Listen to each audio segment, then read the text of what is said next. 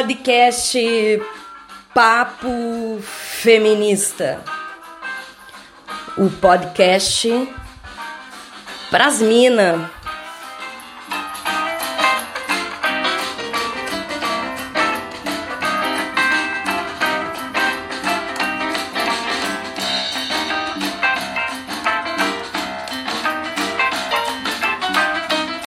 Saudação a todas e todos.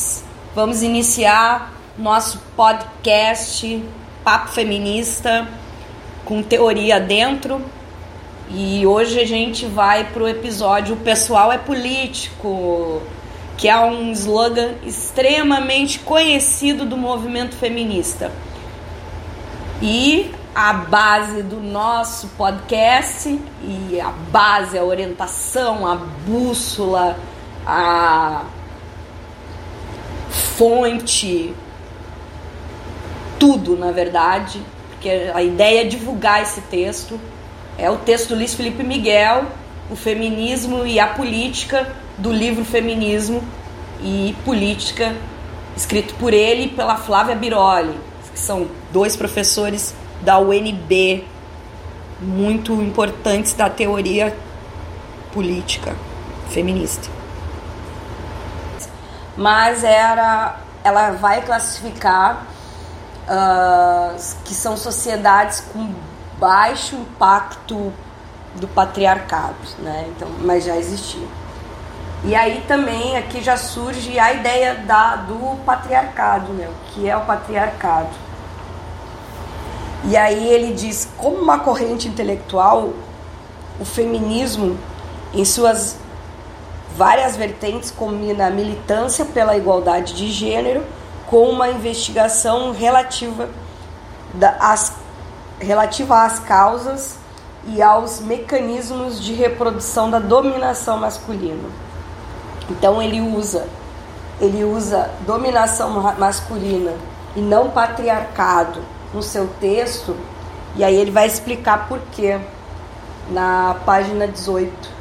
Né? Como vocês têm o texto no Google Sala de Aula, então ele vai dizer que o uso do patriarcado é controverso dentro da teoria usa dominação masculina, portanto, uh, seria mais correto e alcançaria um fenômeno mais geral do que o patriarcado. Tá? Então ele dominação masculina é, são a filósofa Safo e Hepátia. Né? Então são esses nomes. Na Idade Média, dominação masculina severa, né? Ao denunciar a situação silenciada, então a mulher é, as mulheres erguem suas vozes contra a dominação masculina, conforme o Luiz Felipe Miguel está dizendo aqui para nós, ele é político nesse sentido. Mas ele é um movimento intelectual que articula suas diferentes vertentes, criando um ambiente de militância. Então, ele cria esse ambiente de militância, que no caso é o que a gente está fazendo aqui. A gente está criando um ambiente de militância pela igualdade de gênero, com a investigação relativa aos mecanismos de dominação patriarcal ou de dominação masculina. Então, ele cria esses dois ambientes, né? um ambiente de movimento intelectual e um ambiente de movimento político. Então é, é muito é muito apaixonante quando a gente começa a trabalhar teoria feminista. Eu a partir do ano de 2007, né, no grupo de pesquisa Processos Participativos da Gestão Pública, né, que trabalhava com um orçamento participativo de Porto Alegre. E ali eu comecei a pesquisar sobre as mulheres, né, a atuação das mulheres. Nos... Então é, é esse movimento que eu sempre busco fazer, né, de articular a ideia da igualdade e os mecanismos enigmáticos no sentido ruim da, da situação que nós estamos vivendo atualmente. Você não vai encontrar algo tão. Uh, essa parte aqui do Teres lá da Revolução Francesa, né, que elas buscam uma igualdade, a, a ideia né, de igualdade dos direitos das mulheres e da a Declaração dos Direitos da Mulher e da Cidadã. Nós temos as mulheres que, que se destacaram ali no processo da Revolução uh, Francesa. Posso disponibilizar para vocês no Google Sala de Aula também esse essa declaração né, dos direitos das mulheres e das cidadãs. Ela na, a Olympe Gouges nasceu em 1748 e faleceu em 1793. Eu não sei uh, falar direito aqui a, o nome dela, eu sou péssima para falar nomes, vocês, vocês sabem, sabem disso. Uh, me corrijam, me corrijam como é que é a pronúncia certa do nome. 1762 a 1817. Pauline Leon, 1700. E eu vou botar todos esses nomes, todas essas datas na descrição desse, desse podcast. 1761, a data da morte dela. Então, essas mulheres, elas foram uh, a voz feminina na Revolução Francesa. E a gente, quando estuda, não na escola, não não diz que existiam essas mulheres. Então, as mulheres, quando elas estão estudando, nós, quando estamos estudando, nós não temos muitas referências femininas. Nós, quando a gente vai estudar filosofia, a gente vai estudar mais uh, autores. São pouquíssimas as mulheres que nós estudamos. E são pouquíssimas as mulheres que nós estudamos. Então, isso é bastante controverso. Gente, quem não me conhece, eu tô fazendo um podcast, mas eu tenho um problema de dicção muito sério, que é oriunda da minha deficiência né, que, é, que é oriunda da dislexia, né, que é uma um problema que eu ainda tenho que resolver, procurar uma fonodióloga, enfim, uh, mas ainda não, não fiz isso. Então, a minha fala às vezes vocês podem achar errada e tal. Tô justificando, por quê? Tô justificando, fazendo a justificativa. E, e o Luiz Felipe Miguel, quando ele vai falar dessa situação do, da Revolução Francesa, psicologia, podem ser uh, das ciências sociais, pode ser da história, da antropologia dentro das ciências sociais, da geografia. Então, o arcabouço aqui. Aí depois o Luiz Felipe Miguel ele vai falar ele vai dar um salto, né? Uh, ele fala também ali do contexto da Inglaterra, da, do, do livro As Reivindicações dos Direitos das Mulheres. E ali estava influenciado pelo, pelo desenvolvimento do liberalismo, do capitalismo, revolução industrial. Nos Estados Unidos, né, o movimento sufragista, né, mais adiante, uh, a Elizabeth Cady Stones, Stone, desculpa, 1815 a 1902. Então, o movimento das mulheres, né? Eu tenho um artigo que fala sobre, sobre esse movimento elas inicialmente esses movimentos tanto na Inglaterra sufragista tanto na Inglaterra quanto nos Estados Unidos ele iniciou pela com, com a luta contra a abolição da escravatura e com uma certa segregação das mulheres que faziam parte do movimento abolicionista surge o movimento sufragista né? E ele é muito Uh, uma dica de filme para quem não viu o filme Sufragista, que conta a história de uma mulher sufragista operária no contexto da Inglaterra. É um filme bastante interessante e ele fez parte do catálogo da Netflix, agora ele está fora, ele né, saiu do catálogo, mas acho que não é difícil vocês conseguirem não ele. Então fica a dica aqui de filme para vocês. Uh, é importante aqui destacar né, que o movimento sufragista ele vai ter algumas uh, rachaduras na, no discurso. A sufragista negra, Soter Turtz,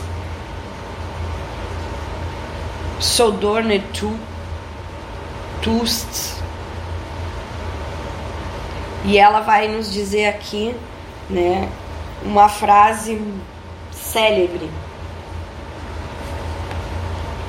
Aquele homem diz que as mulheres precisam ser ajudadas a entrar em carruagens erguidas para passar sobre as valas e receber os melhores lugares em todas as partes. Ninguém nunca me ajudou a entrar em carruagens, a passar por cima de poças de lama, nem me deu qualquer bom lugar. Quer? Olhem para mim, olhem para o meu braço tenho arado e plantado e recolhido em cele... e nenhum homem poderia me liderar.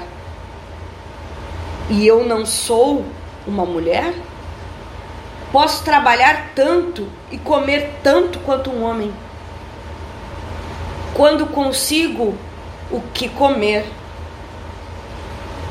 e, aguentar o chicote também e eu não sou uma mulher, dei à luz a 13 filhos e vi a, maior, a grande maioria com a minha dor de mãe, ninguém, exceto Jesus, me ouviu. E eu não sou uma mulher de tradição sufragista. Olha, nós já trabalhamos e trabalhamos já há muito tempo então, esse é um elemento bastante específico, bastante interessante e bastante emocionante. A descrição do vídeo. Luiz Felipe Miguel vai além, então ele fala, né, que o proposta das feministas sufragistas liberais então, o movimento feminista uh, socialista renegava o nome uh, sufragista por conta da tradição liberal que esse movimento sempre teve. Então, ele destaca a socialista utópica Flora Tristan, 1803, 1844, a bolchevique Clara Zetkin, que ela foi líder da social-democracia e também foi responsável pelo 8 de março ser o Dia Internacional da Mulher. Foi uma deliberação na internacional, né? Nós temos a Alexandra Kolontain, que é a primeira mulher ministra na União Soviética, então ela era uma bolchevique. E é interessante a história dela. Infelizmente, não, não, não fizeram nessa época. Vejam que ela nasceu em 1872, minha gente. Eu não estou dizendo que o amor livre ele seja o, ou não algo muito maravilhoso, revolucionário. Eu estou dizendo muito à frente do seu tempo, extremamente à frente do seu tempo. Então, o 8 de março veio da Clara Zenetin e Zegnitin. E a Kolontai é a primeira ministra na União Soviética.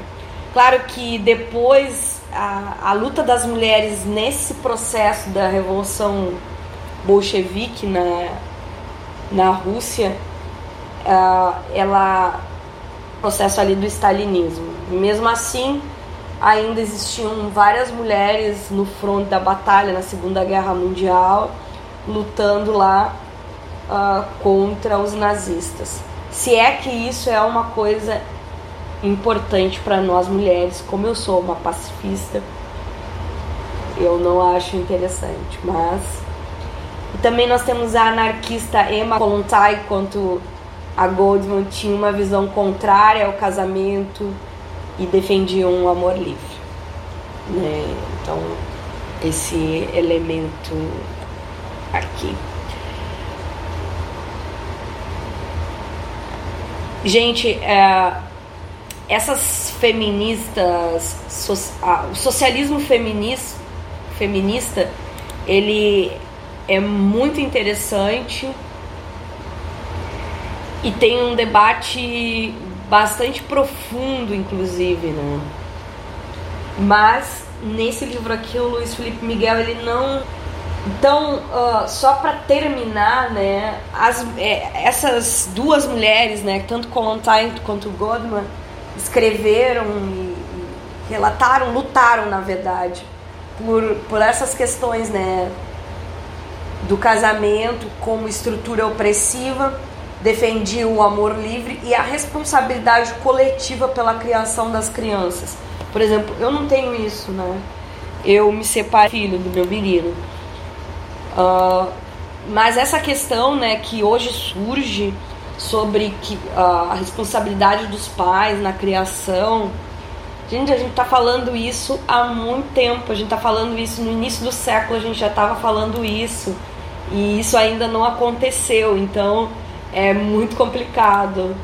A gente precisa rever muitas coisas ainda. E essas pautas que parecem ser antigas, porque eu estou falando de mulheres uh, que são pioneiras do movimento feminista e elas estavam defendendo pautas que não estão superadas ainda. Então é bastante complicado pensar nisso. Se a gente pensa nisso, às vezes a gente se a gente se fica triste um pouco, né? A gente se desanima, era essa palavra que eu ia dizer. Então, só para terminar, né, essa questão aqui das feministas socialistas, né? O feminismo socialista, além de debater uh, a importância do, do sufrágio nas democracias mundiais, conta a gramática feminista, a luta pela redistribuição. Dinheiro, grana, é necessário condições financeiras, pressuposto fundamental para a discussão feminista ao longo dos anos e tem sido retomado agora no feminismo decolonial fortemente. Então, a redistribuição, a grana, né, a diminuição da desigualdade social atinge nós mulheres.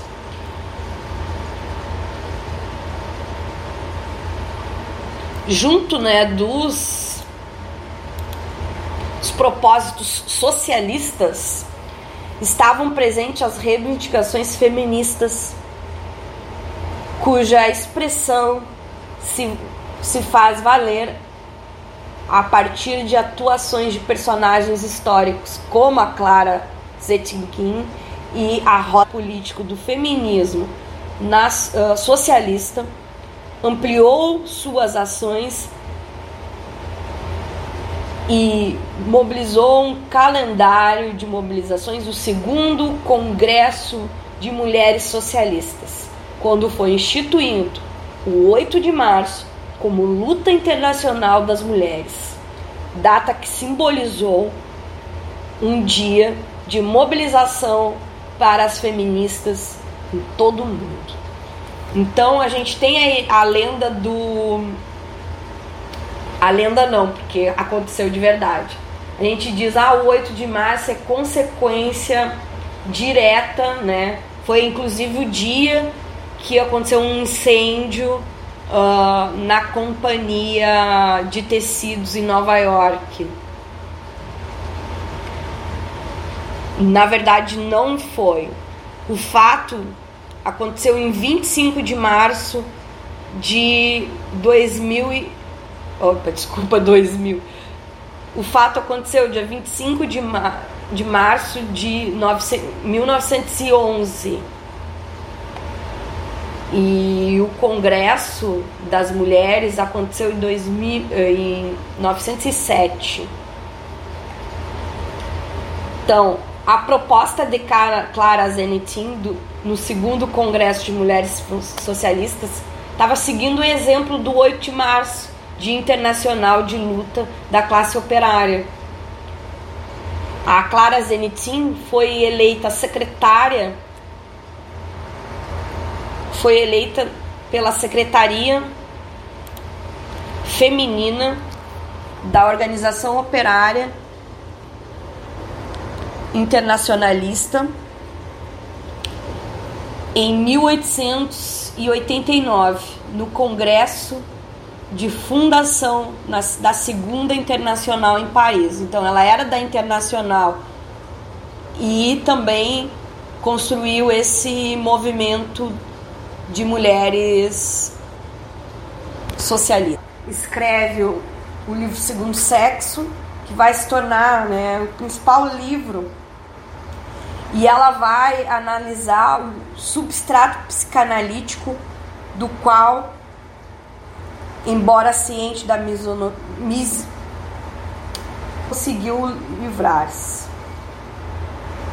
Bom, repetindo aqui a Beauvoir descreveu sobretudo na publicação de Segundo Sexo, em 1949, a flagrante falta de unidade na construção de um argumento subjetivo extremado, que faz com que se, pa se passe sem escalas da vivência pessoal ou do círculo próximo para a generalização, traço que marcou negativamente muito do feminismo posterior e do substrato psicanalítico do qual, embora ciente da misoginia de Freud, não consegue livrar-se. O livro representou uma tentativa poderosa de entender a construção social do feminino como um conjunto de determinações e de expectativas destinadas a cercear a capacidade de agência autônoma das mulheres. Então, o Luiz Felipe vai dizer que o livro Segundo Sexo, ele é importologia feminista. E aí no quadro, na página 25, 26 e 27, ele vai falar sobre o que, que é a epistemologia feminista. E é importante vocês leiam com bastante atenção, galera, porque é, é ciência, não, eu acho que é diferente. Eu acho que as mulheres uh, não precisam mais lutar por igualdade. Bom, a epistemologia, né, a forma de construir aqui, ela está dizendo que não. Ela está mostrando que não. Existem dados que não, que não existe essa igualdade. E qualquer um pode pesquisar, né? Então, Basta ele estudar a epistemologia da ciência feminista. Assim dizendo, eu, eu, é um nome que eu estou colocando, né, na verdade. Uh, depois a gente vai ter a Beth Friedman, que é uh, uma grande intelectual do feminismo, a mística feminista, e na Organização Nacional das Mulheres lá nos Estados Unidos, ela vai falar sobre a ideia de infantilização da mulher. Mas isso é de uma mulher de classe média, ó, das mulheres latino-americanas. Então, e essa tradição feminismo liberal, ela é como a nossa Nízia Floresta, Berta Lutz, Heleneide Saviotti,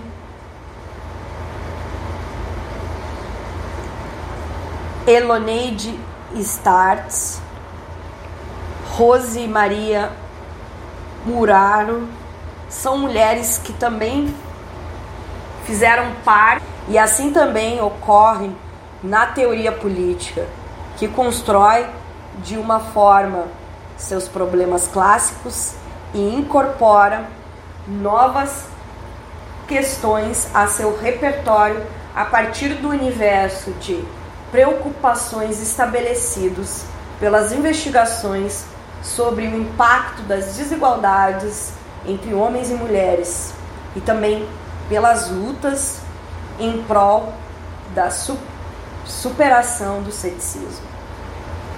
Então, gente, vale a pena muito ter esse livro em casa, né? Feminismo e Política, do Luiz Felipe Miguel da Flávia Biroli.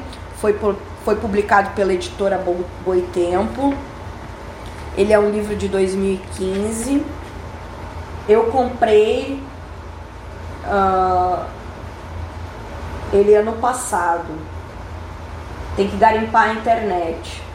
Mas eu sei que tem uma gurizada aí que é minha aluna, né, do ensino médio, que é minha aluna ali sala de aula para vocês darem uma lida aí. Vocês que vão fazer nem é importante e que se dizem feministas, né? Que já é importante se dizer feminista, é uma liberdade. Escrever num artigo que eu escrevi em dois, 2013, que faz parte uh, muito fortemente essa ideia. E ali eu digo que é um reenquadramento, né? Esse reenquadramento ele passou por bastantes, por grandes etapas, né? Por muitas etapas. E aí eu digo, em 2013 eu disse isso, né? Muita coisa aconteceu. Nós passamos pelo em 2015 pela, pela que a imprensa chamou primavera feminista, né? Mas em 2013 eu disse isso e eu falei da Marcha Mundial de Mulheres. Com o reenquadramento do feminismo em uma lógica transnacional, ou seja, que acontece internacionalmente, e vocês podem ver aqui nesse, nesse livro do Luiz, do Luiz Felipe Miguel que o feminismo sempre foi internacional, internacionalizado, ou seja, transnacional, anticapitalista, ou seja, luta pela redistribuição, pelo, pela fim da desigualdade, antipatriarcal, que luta contra a dominação masculina, aspectos de fundamental importância para uma nova gramática do movimento feminista. Tem como exemplo emblemático a Marcha Mundial de Mulheres, mas eu vou destacar aqui a Marcha das Vadias, os coletivos uh, direitos. A Marcha Mundial de Mulheres ela contava com 159 países e territórios e procurava estabelecer uma agenda, procura estabelecer uma agenda. Existe a marcha ainda, tá, gente?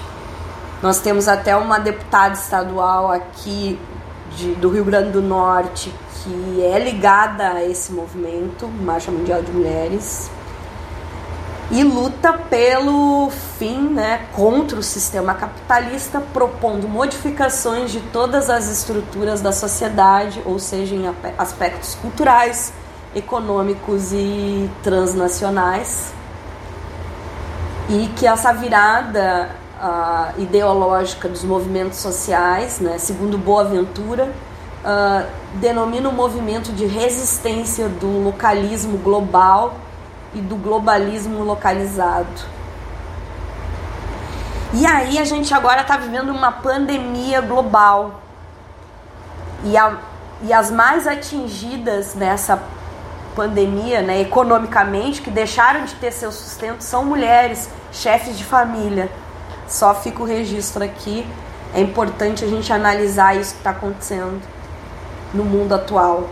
Mas para isso a gente tem que conhecer a literatura, a gente tem que conhecer o que foi estudado. Sobre a efusão de novas concepções, né?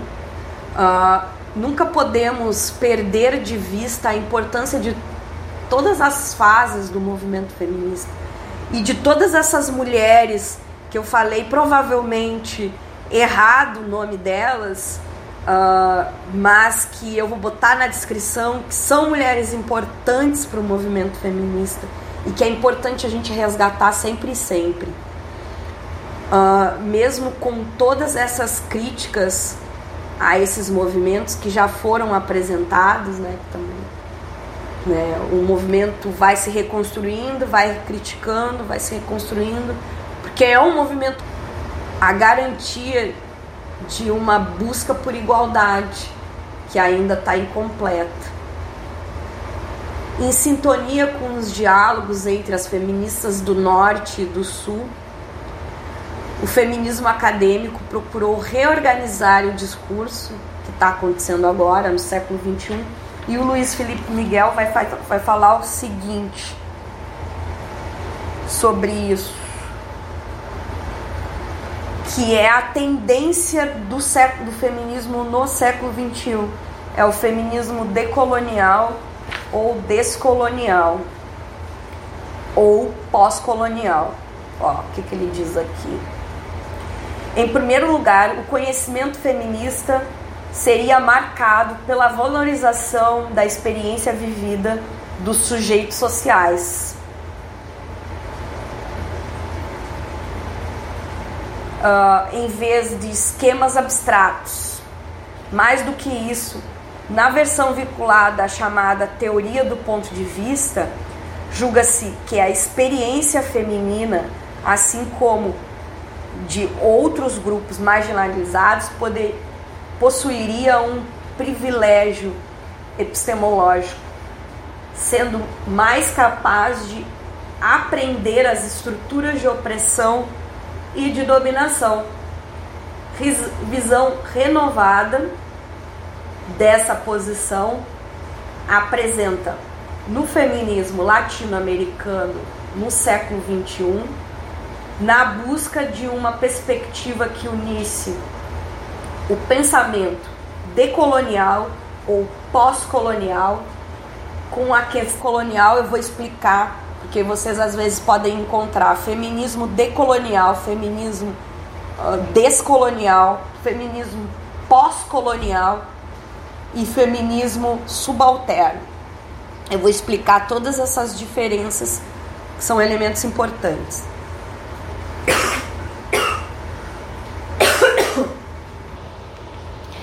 Ela é um ato político aqui na epistemologia feminista.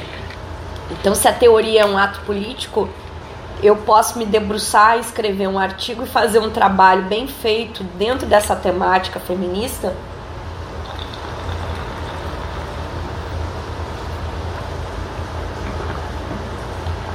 Que eu estarei mudando muitas coisas. Porque a academia é extremamente masculina, é extremamente. Uh, A gente precisa ter mais mulheres de várias, várias histórias de vida pesquisando. Mulheres negras, mulheres pobres, mulheres nordestinas. Então, sim, eu estou falando aqui do Rio Grande do Norte. Eu não estou falando de um grande centro. Ou fazendo uma pesquisa, ou fazendo um podcast, ou fazendo um texto, ou fazendo uma manifestação ou fazendo uma intervenção artística, porque nas artes o feminismo também tem muita força. Então são atos de resistência e são atos políticos, então, por assim dizer.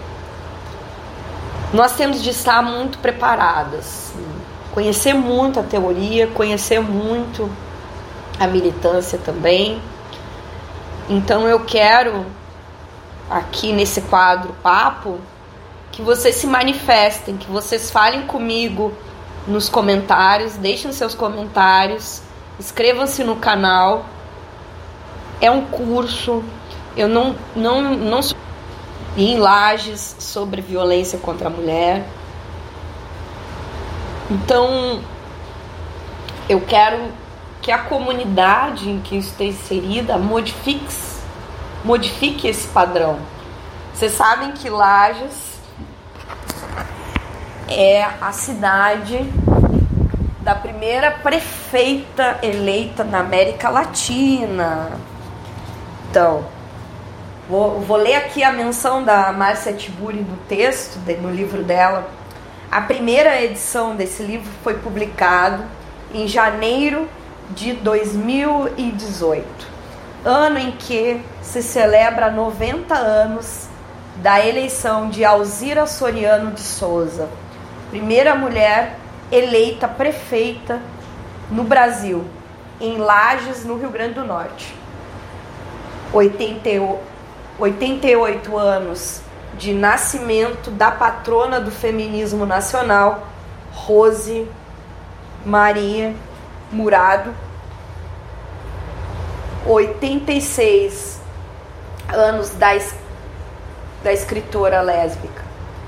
Cassandra Rios, 83 anos da intelectual negra Lélia Gonzalez, 40 da intelectual trans e negra Jaqueline Gomes de Jesus, 70 anos da Declaração Universal dos Direitos Humanos, 28 anos da fundação da Rose dos Tempos, da Rosa dos Tempos, 28 anos da fundação da Rosa dos Tempos, a primeira editora feminista brasileira. Então, fica aí essas menções, né? 28 anos da fundação da Rosa dos Tempos, a primeira editora feminista. Ficam essas mansões honrosas e a principal aqui destaco Lages do Rio Grande do Norte.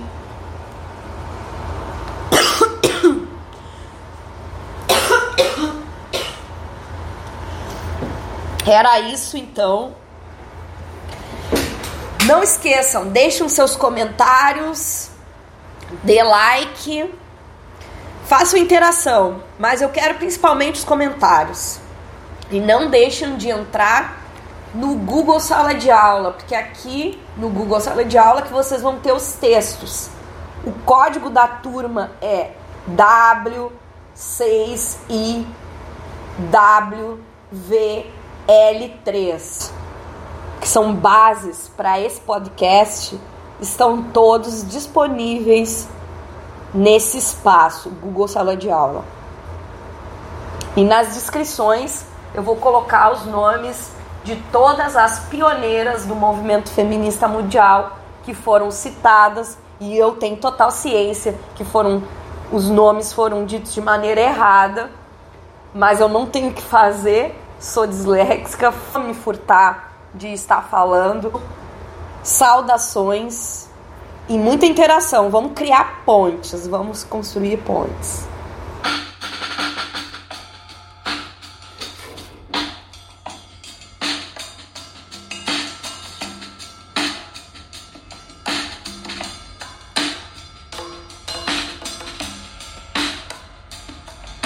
O papo